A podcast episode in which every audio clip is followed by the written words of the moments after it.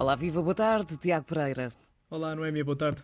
Hoje vamos, um, ou trazemos, melhor dizendo, trazemos como tema para o Minuto Cidadão o guia prático sobre pedidos de registro de marcas e logótipos. Tiago, de que forma é que este guia nos pode ser útil?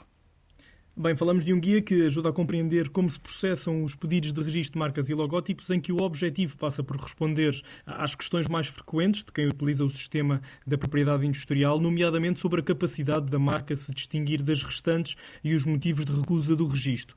E a capacidade distintiva de uma determinada marca é, sem dúvida, um dos pontos essenciais eh, no caminho para o sucesso e, portanto, este guia prático acaba por detalhar bastante esse ponto, pretendendo consciencializar todos os intervenientes para uma tomada de decisão mais informada. O documento foi elaborado pelo Instituto Nacional da Propriedade Industrial, o INPI, e clarifica a definição dos critérios de análise dos pedidos, esclarecendo os conceitos e dando exemplos práticos. Eh, como nota de enquadramento, na primeira parte do guia surgem os motivos absolutos de recusa de registros e na segunda segundo os motivos relativos. Uh, o documento está, está disponível para consulta em impi.justiça.gov.pt.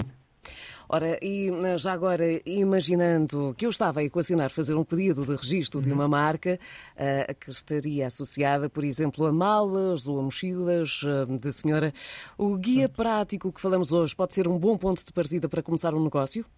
Sim, sem dúvida, até porque tem dicas muito interessantes e detalhadas nesse aspecto para uma melhor compreensão de tudo o que envolve a, temática do registro de uma marca ou de um logótipo. Estamos a falar de um guia prático que tem presente uma clarificação de conceitos e até mesmo alguns exemplos práticos de aplicação das normas legais. Eh, esta publicação do Instituto Nacional da Propriedade Industrial surge no seguimento de se procurar dar resposta às questões que são mais recorrentes, como, por exemplo, a preocupação se a marca é ou não distintiva, se eventualmente se confunde com outras ou até o porquê de não apresentar a tal capacidade identidade distintiva. E neste sentido, eh, estão também disponíveis algumas ferramentas de análise que poderão ajudar a tornar o método e a decisão sobre os pedidos de registro mais claros e simples. E quem tiver alguma dúvida ou precisar de algum um, esclarecimento adicional, um, terá uns contactos uh, aos quais pode recorrer. Sim, nesse caso o Instituto Nacional da Propriedade Industrial tem disponível uma linha de apoio através do 808 200 689 e o site também pode ser uma boa opção e está disponível em pi.justiça.gov.pt. Obrigada, Tiago. Na próxima semana trazemos uma outra temática aqui ao Minuto Cidadão. Bom fim de semana. Obrigado. Bom fim de semana. Obrigado.